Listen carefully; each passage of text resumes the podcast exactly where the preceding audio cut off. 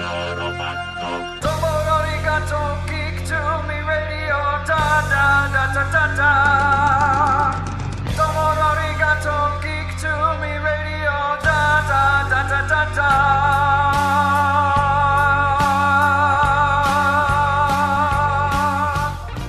welcome, welcome, geeks and nerds, girls and boys, to a brand new edition of Geek to Me Radio, episode two hundred fifty-four.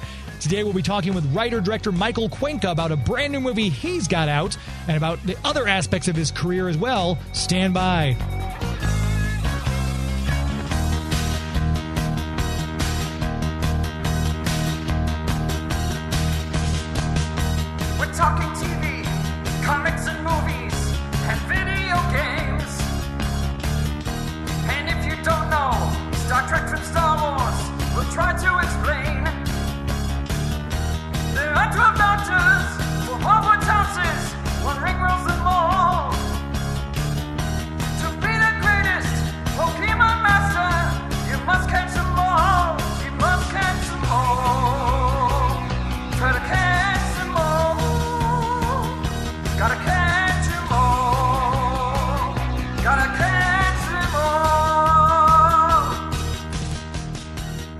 And for those of you who may be finding us for the very first time, welcome to Geek to Me Radio. I'm your host, James Enstall. Each week, we try to bring you someone new in the world of pop culture, be it film, T V, comic books, or games, and talk to them about their career and what they've got out, maybe a project they've got. In this case, we've got a brand new guest for the first time on Geek to Me Radio. Let's dive right in. Talking now with Mike Cuenca about a brand new movie, Like a Dirty French Novel, which the, just the name sounds intriguing. We're going to dig into that in a little bit more. Mike, how are you?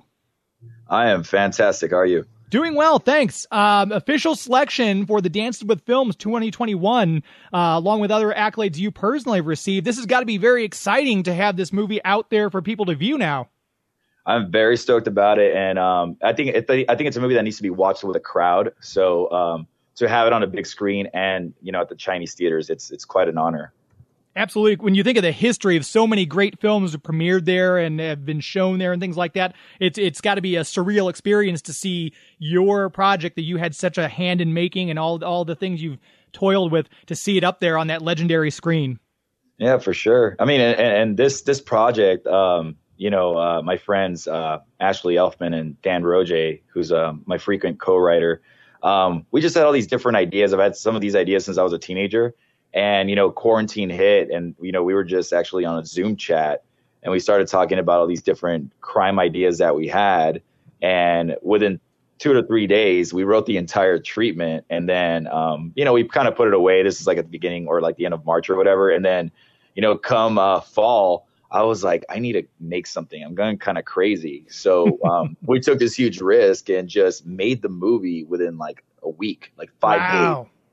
At the very end of October and then bleeding into November. And, you know, it was something that we didn't even like, w- we, we didn't really work very hard on the script. We just had these stories and we, we knocked it out. And then I gave the, uh, I gave all the scenes to the actors, um, which is kind of something that I do when I, when I work with people. I never give them the entire script. I just give them their own, their scenes. So they had no idea what they were getting into, you know? So, um, Uh, we not like like I said, we banged it out in a week, and uh, everyone was just really intrigued by by the premise or the premise of their scenes. And um, we did have like a, a a couple months ago, I just had like a private screening just for the cast, and um, I had a great time just to see their reactions. Um, but uh, it, what, what was so great is it was just such a fast turnaround, and it feels like, you know, I, I've spent a long time working on on prior features or whatever, but um.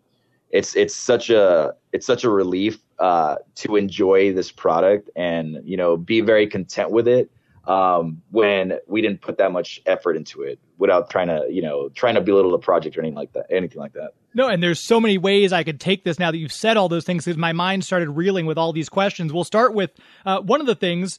Obviously, a week to shoot. Most films generally take. I've I've heard some directors say, you know, we worked on it, we were able to knock it out in in. three weeks. Obviously, some movies take three months to film. Was it the fact that you said you had all these ideas, it was in your brain, you kind of had it on a shelf and kind of worked on it here and there? Was that one of the reasons it took such a short time to shoot, or was it out of necessity?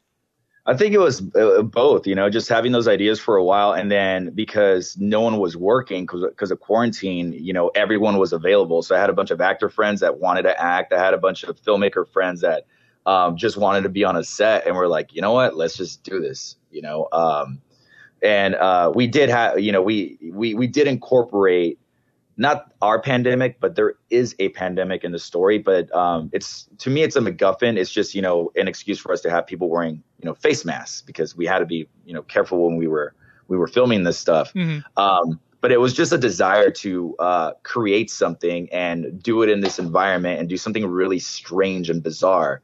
Um, and, you know, not to veer off on a tangent, but um, the pandemic that's going on in the movie that we don't, like I said, it's a MacGuffin. We don't really concentrate on it. Is something that's causing people to fall down and not get up. So mm. that's just kind of what's going on. And we don't really focus on that. It's just there because if it weren't for these situations, if it weren't for that thing going on in this universe, um, these stories wouldn't be able to happen. So um, as I said, it was a, it was ideas that like ideas that I had for a long time. And we just kind of incorporated into what was going on in the world at the time in order for us to be able to complete it. And as a director, a lot of people, they'll they'll look at their work, and obviously it goes through an editing process. Well, I want to change this. I want to change this. Again, with a week turnaround, getting it out. I is this the ultimate product? Because you've obviously, like we talked about, you've you've had time to think about it. You've kind of worked on it here and there. So is is is the final project that you put out now? Is this the perfect movie in your mind, or would you go back and change anything oh, if you there, could? There's there's nothing that's going to be perfect in, in your mind. Though, like, certain. I'm, You know, it, it's it's I'm I'm okay with it, or I, I really like how it turned out. Is, is what I'm trying to say. Um, because uh, my last feature, I'll Be Around. Um, you know, we we we had to cut it down for the festival circuit, and it was like a two hour flick, and then you know, uh, it, it played at a few festivals and streaming festivals, and it's out on Prime now, and it's on Tubi and all that jazz. But that flick, up until like three or four months ago, I was not happy with that project. And I had to put on a, you know, smile and be like, yeah, you know, we worked really hard on this for three or four years and we made this epic movie or whatever. But um, I was able to step away from it and go back to it and do the extended cut that Dan Rojo, the co-writer, and I wanted to do, which was our intent. So up until three, four months ago, I was entirely dissatisfied with that project. And mm. now we released uh, our my director's cut, writer's and director's cut that's on my personal Vimeo. And the movie's been split into two features that are two seventy minute long features in order to tell the entire story that we wanted to tell.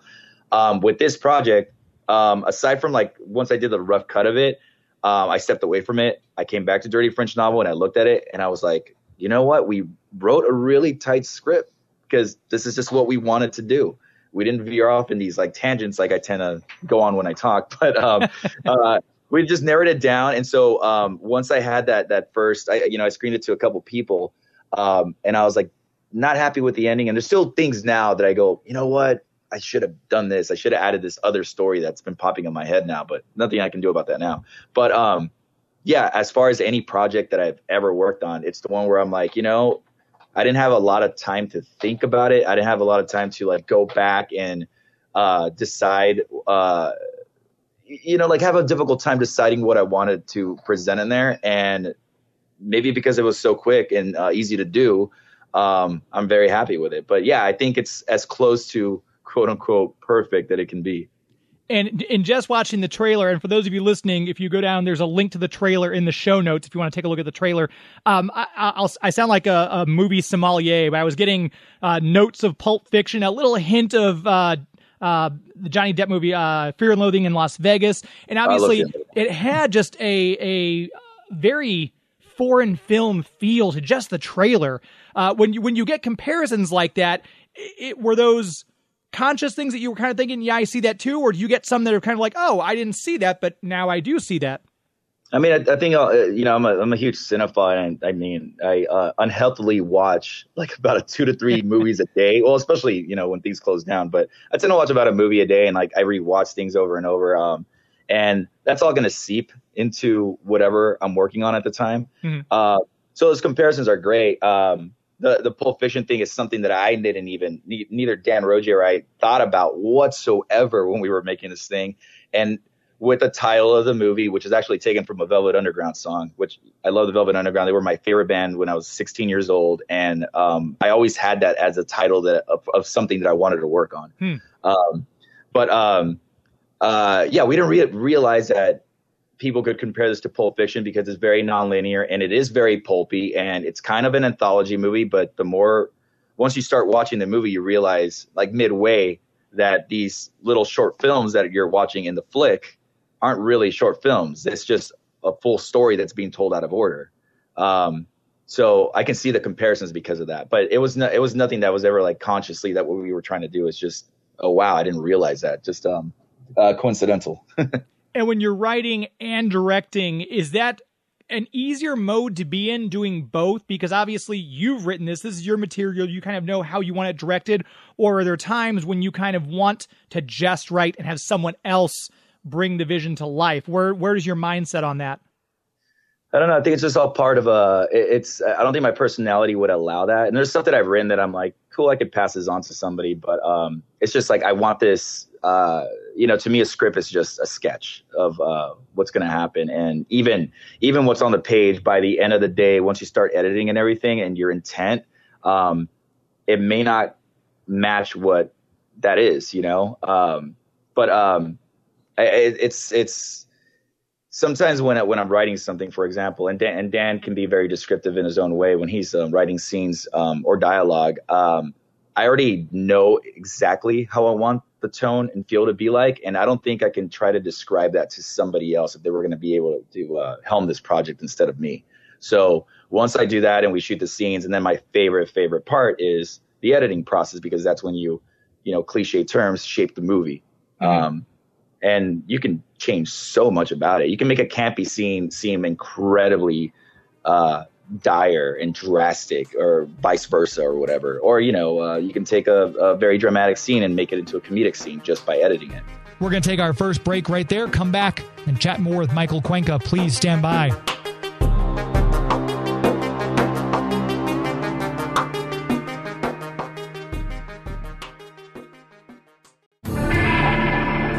Hey, this is Mark Pellegrino, Lucifer from Supernatural, and you are listening to Geek to Me Radio.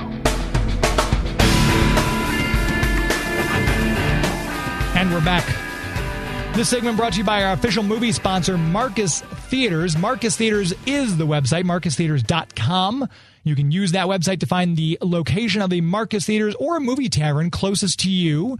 And you can even buy your tickets right there, see movie reviews and all that kind of good stuff. They usually have specials going on there as well. Make sure you enroll in the Magical Movie Reward. You get basically rewarded for seeing movies. If you go to the movies and buy your tickets, you can log in through the website with your account and get points. If you go to the concession stand, you get a popcorn or large soda. Show your card. They'll swipe it. You get points. And eventually, you'll be able to use those points for movies, for concessions, or other great things. One of the things I would recommend doing, which is a lot of fun, is getting a private theater. Maybe you have an event coming up. Uh, maybe you want to do a bachelor party, bachelorette party, a birthday party for somebody. Get a live group together of twenty people, and you can go see a movie. Rent a private theater and go see Free Guy. Uh, go see Paw Patrol. Go see whatever movie's out. They sometimes have retro specials too. I just earlier this summer, you could rent a private theater and watch Raiders of the Lost Ark on the big screen. How cool would that be? Go to the website, once again, marcus theatres dot com. Very proud to have them as the official movie sponsor. It is definitely, by far, the best movie-going experience in the galaxy.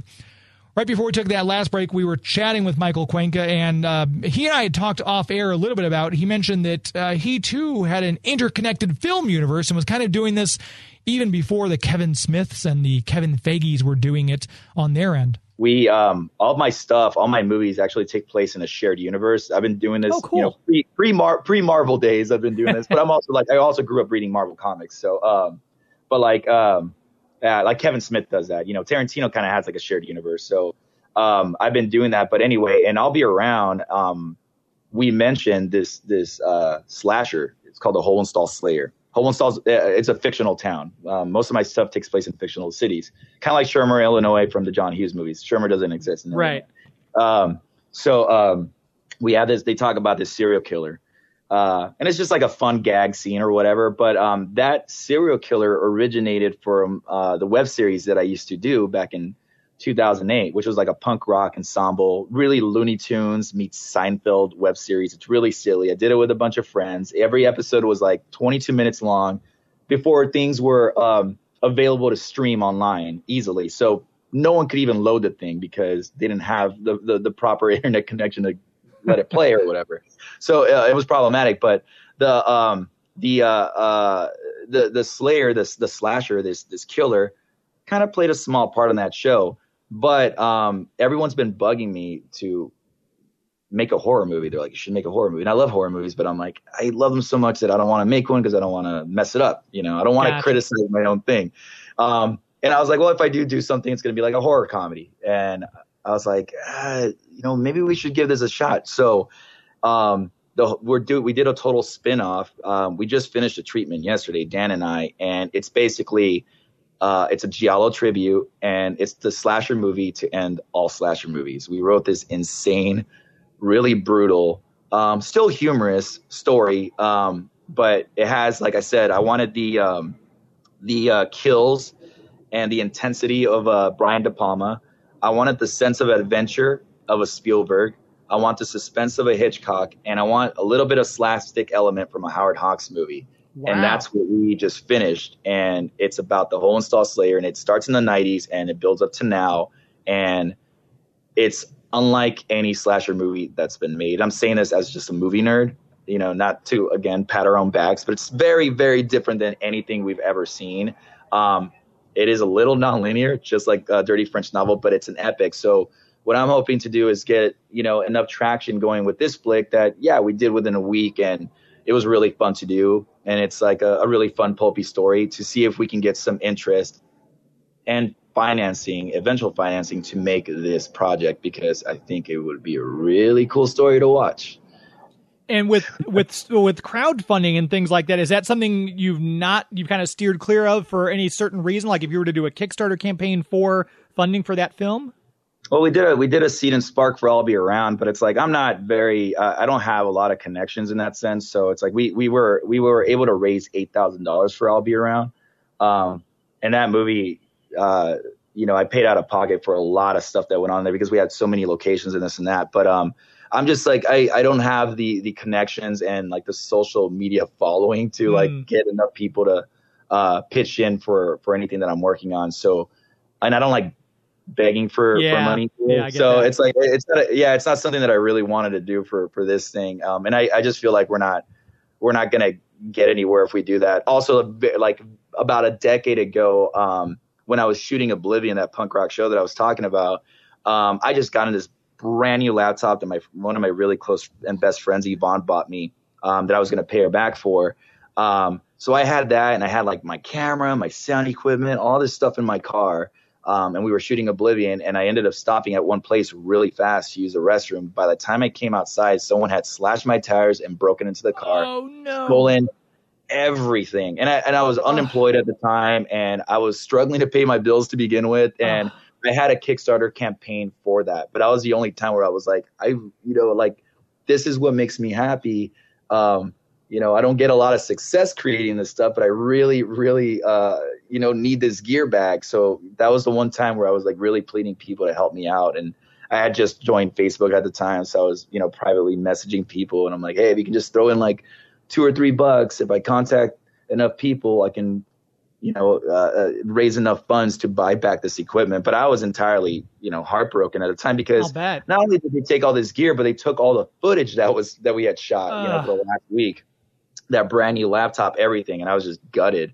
I just fell down to my knees when I saw the car. I couldn't even talk. And I just like started just crying. Oh man. But, uh, so yeah, so it's like, I, you know, uh, I wish I would have that kind of success or like the gall to be like, hey guys, you want to finance this really insane, um, slasher movie that we want to make. Um, but I, I, I gotta see what kind of other, um, avenues I can yeah. go down.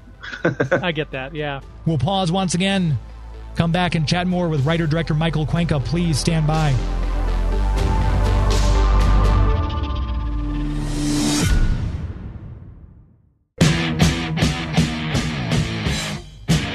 Hi, this is John Emmett Tracy from iZombie, Supernatural, and Assassin's Creed three. You are listening to Geek to Me Radio. Yeah! Welcome back to the show. Chatting for the rest of this hour with writer-director Michael Cuenca about his movie, Like a Dirty French Novel. And then this, uh, we should mention, too, it is premiering August twenty-eighth um, at the Dances with Film Festival. When you're submitting it, what do you kind of... Uh, What what what's your thought process when you're submitting it? Is it just get the movie out there? Or are you are you obviously you want you want it to to get accolades and win awards, but is it the the project itself is the prize, or how how do you view it once you are putting it out there into the world?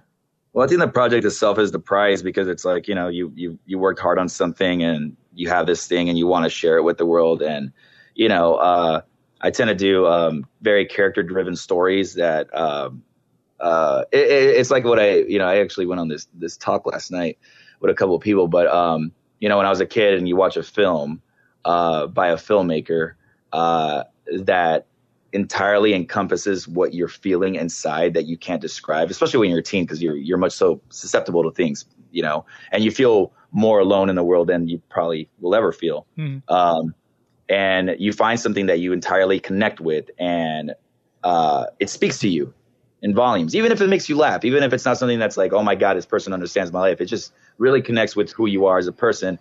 That's my, that, that to me is um, my whole M O for creating movies. It's not to even get awards or, or anything like that, or even a pat on the back. Like you, someone goes, hey, you did a great job. It's just to find people that relate to this material. And with this project, it's less, it's less philosophical. It still has philosophical leanings, but it's less um, uh, emotional than the other stuff that I've done. And it is uh, a very uh, camp project. It's um, it's pulpy. um, and you just want someone to just enjoy this and be entertained by it. And um, it's part of the, the, the, the nonlinear format that we chose to uh, go into, because um, you want to keep the audience surprised and also slightly confused but interested. And I'm like, just just sit back, watch the entire thing. And by the time you get to the end, you'll see how all the pieces connect. That's how I got my wife. I'm slightly confused, but interesting. That's how I, I kind of lured her in. So I, I love that motive. That's great. Right, right. and, and, and, I, and like I said, I'm a, I'm a person that rewatches stuff all the time. And I know a lot of people don't like doing that, but um, at least with the stuff that I do, I always go, just watch it once, um, view the lay of the land. I think this is a Robert Altman quote, and I constantly quote this, but I don't even know if he for sure said this, because I can't find it anywhere online. But he's talking about, you know, when you approach his films, for example, um, it's like viewing the lay of the land. You're on a hill and you're watching this town from far away. And then the second time you watch the movie, you're walking in the town. You're seeing the storefronts and everything. The third time that you revisit the film, now you're inside the buildings. And I think that's a good way to just view movies in general, because there's so much going on in that initial first run that I think you're just supposed to just enjoy yourself and enjoy it for what it is, but don't try to make too much sense out of it. And then when you revisit it, you're going to see how everything is actually properly connected and how this whole world is uh, really coherent. And I, and I was just having this conversation with somebody. To me, the hallmark of a good movie is that you want to go back and watch it a second and a third time. That is something, well, if, if I see a movie and I want to go back and see it again, I'm going to obviously rate that movie a little higher than another movie. Like, I saw it, I get the idea. So that's, that's an interesting point. So you're kind of purposely making movies that kind of have that aspect to it. The rewatchability draws people in. Yeah, totally. And it's like, um, You're you're gonna find something different every time, and you know, uh, th- as I say, the movie doesn't change, but you do. So the movie does change. Yeah, um, yeah. But uh, but but I I love movies that um, you know, I'll be like, hey, that was that was cool. There's some things I liked about that, but you know what, I you know, I don't think it was all that great. But then two three days later, I keep thinking back to it, and I'm like, man, that scene was really good. And then I keep thinking back to it. And then three weeks later, I'm still thinking about it. And I'm like, that is a good movie, because it's still in my brain. Yeah. And there's something about it that I knew subconsciously, or sub- I didn't know, um, that is really, really attractive. And so I'll go back and rewatch it and be like, whoa, my mind is totally blown, because uh, at the time it wasn't hitting me in certain ways. It's, it, all, it also could be the mood that you're in or the people that you watch it with. Oh, sure. Um, Yeah, that, it, it totally affects the experience. But um, I love that stuff. And then on the other hand, I'll watch movies that I don't ever think about again whatsoever. You know? Right. Exactly. And I'm like, OK, maybe that wasn't that great. And sometimes I'll be like, you know what? My memory's a little fuzzy. And I'll go back and I was like, yeah, it's still in a memorable uh, picture. But at least I try to try to do stuff that um, would want to make a person go back and check it out, especially this thing, because it's like I said, it's all out of order. And you've got another one that's currently filming, Boys About Town. Is this one uh, another one that you've kind of had in your mind for a while? Is this just a new project you've kind of created? Oh, well, that one, uh, we started shooting it um, in twenty eighteen. Um, and I actually had this idea before. I'm a big uh, Richard Linklater fan, but I had no idea about Boyhood when I had this idea. So twenty eighteen is when we started uh, shooting it, but I started writing it in tw- uh, two thousand six. Oh, wow. Um And, and I and I had it on the side, and it was just something like this before I started. I officially started making uh, movies like in two thousand eight, but um, and so I had it there, and I and I worked on it a little bit, and it's just about these uh, you know, two young men. They're like in they're twenty years old, and we're following them in real time as they age, and it's about their friendship and the relationships that they, they get into. And one of them is very promiscuous, and the other is very reserved. They're both music fanatics. They both love uh, a lot of sixties soul and garage rock and that sort of stuff. Kind of a mod um, lifestyle that they lead, even though that's, you know, an antiquated subculture. But um, it's it's my tribute to Truffaut and Godard movies. So it has like the title cards. It's shot in black and white. Um, we we do a lot of it's it's basically everything in the kitchen sink being thrown into the movie. But um, yeah, I'm still filming that. Um, I think we'll be done with it in about a year and a half. But um, we're actually next Wednesday shooting for the first time in three months because I because I catch up with the characters every two to three months and we shoot these vignettes. Um, wow. It's been really fun because um, uh, they're recurring actors that I work with, the two uh, the two uh, guys, um, Cole and Joaquin, Joaquin Dominguez. Um, and so like it's been really fun to see them like, uh, you know, initially have baby fat and then now they're like turning into like late twenty year olds. And it, it's been pretty cool. And, and, and you know, it, it's not, it's not a gimmick. I just really wanted to showcase how they change on camera, how the, and it's not just those two characters that we're following. We're following, like they have like this little ensemble group of friends and hmm. just seeing how their opinions change, how they mature, how they don't mature, that sort of stuff. But um, yeah, it's been a really, really fun project, but yeah, I had, I had it like Dirty French Novel. It's just something that I had in my mind for a long time. And I'm like, no one's ever going to give me the money to make this thing. So I might as well just do it now. But I was, I was yeah. waiting a long time for the right, the right actors for it. And they're fantastic. They're so good. Their chemistry is amazing. And um, you really believe they've been lifelong friends when you, when you watch the thing. Lastly, also you're a musician, a very talented musician. Music obviously plays a huge part in setting a scene for a movie, be it a horror movie, a drama movie. So obviously, as a musician, music must be very important when you incorporate it into your films as well, I would take it. We'll pause once again. We'll be right back, wrapping up our chat with writer-director Michael Cuenca. Please stand by.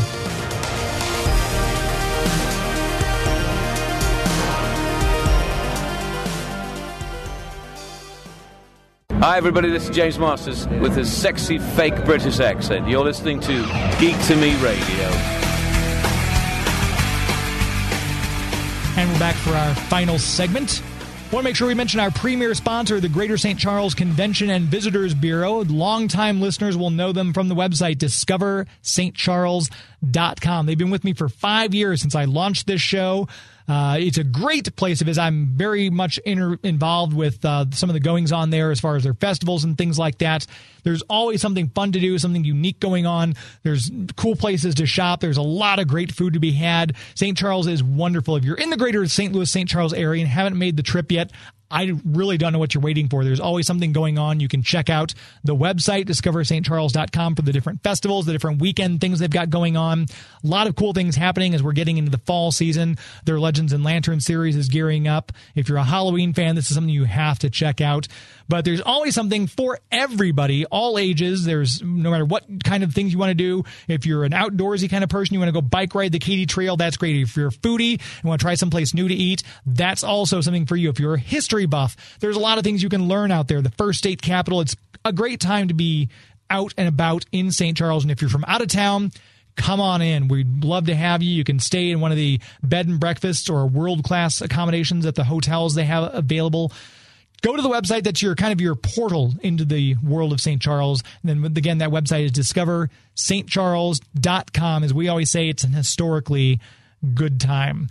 As we wrap up our chat with Michael Cuenca, we'd asked him about, uh, he's also a musician. And so I'd asked him about incorporating music into his films. Oh, totally. Um, yeah, I just don't have, you know, the budget to put the, the, the pop songs that I would love to put on a, on a soundtrack. But, um, for Dirty French Novel, well, for I'll Be Around, since that movie, you know, uh, that, that movie's background is that we're following a bunch of musicians over the span of a day, a bunch of musicians, and they're all inter- interconnected. So um, I obviously couldn't afford songs that I wanted to use that would totally capture the environment. So that was, I'm not going to say it was the first time I've done that, but it's the first time that I really focused on creating music for a project that I'm working on. So, you know, I wrote all the music for every fictional band that's in the, in the movie.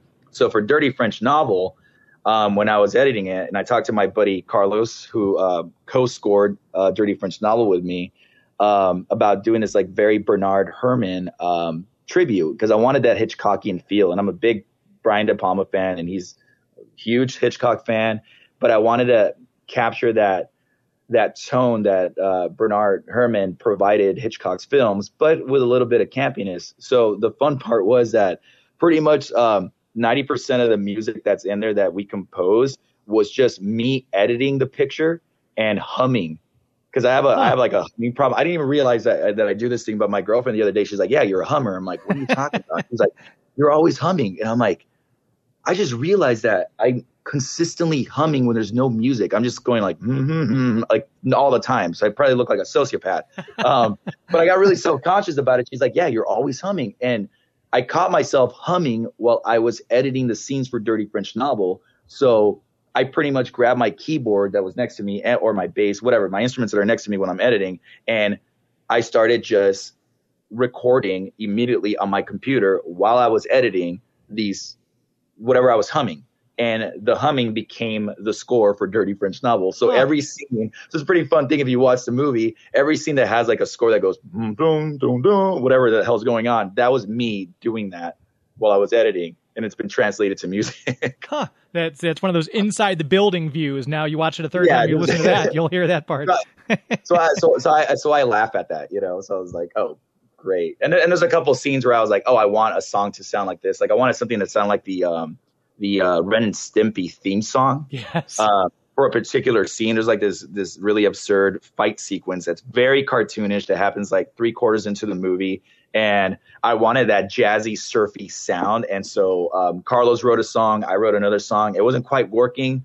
Um, and then last minute, I just I just like watched the footage over and over, and I kept making a, a, a bass sound with, with my mouth. And I was like, there we go. And I got my bass and I did the bass, and then I added horns and all this stuff. And that's the song that plays during that sequence. Hmm. Um, so that was one of the few that wasn't like, while I was editing, I came up with this thing. It was just like, okay, I need to find the, the right tone for this thing. And same thing for Boys About Town. Cause um, like I said, those kids listen to like a lot of sixties music. Um, and I want a lot of power pop songs on there. So Um, afterwards, I'll, I'll watch the scene over and over, and I'll just start humming something, and I'll be like, "Okay, here we go. Um, let me let me translate that to a guitar and get that into the movie." Yeah, I think that needs to go. That story needs to go in the director's commentary on the D V D, or, or at least in fun trivia on your I M D B page. One of the two. That's brilliant. Uh, let everyone know too, if they want to keep up with you personally, where they can find you, website, social media handles, things like that.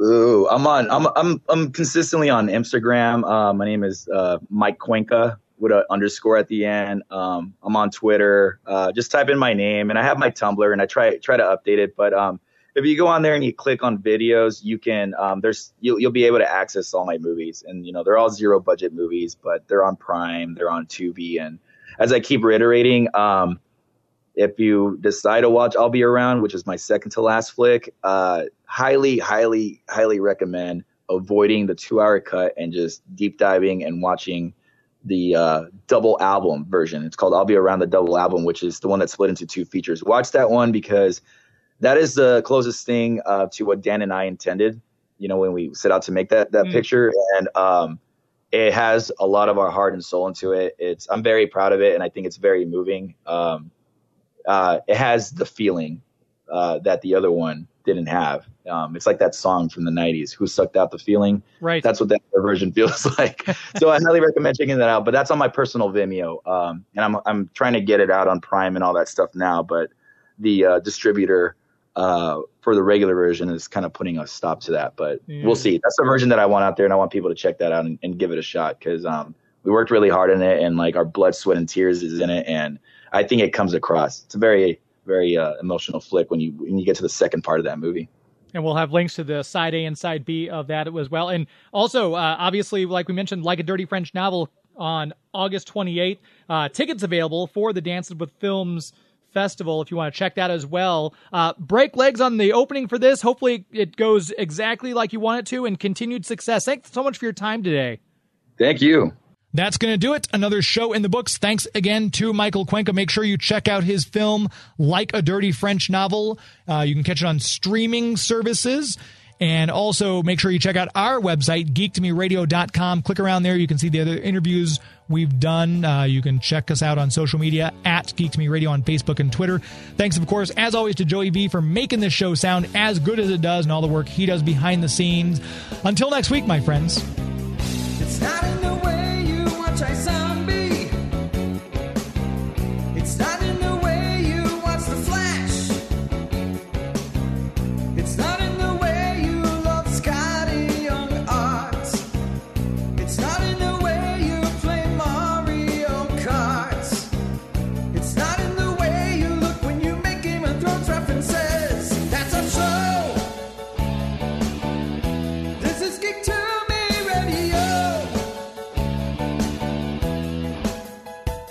That's our show. This is Geek to Me Radio.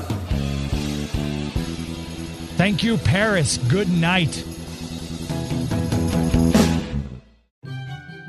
Hey, kids. Are your parents about to buy you a shiny new toy from Amazon? Hi, I'm Chucky. Wanna play? Well, don't be selfish. Share some of that money with us. Before going on Amazon, make sure to type in bit.ly slash geektome in the web browser. It will look just like amazon dot com, except it'll say referral Geektome Radio up top. And then when you check out, a tiny percentage will go to support the show without costing you one cent more.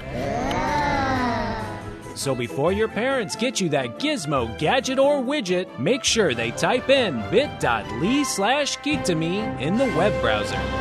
bit.ly slash geek to me, bit.ly slash geek to me.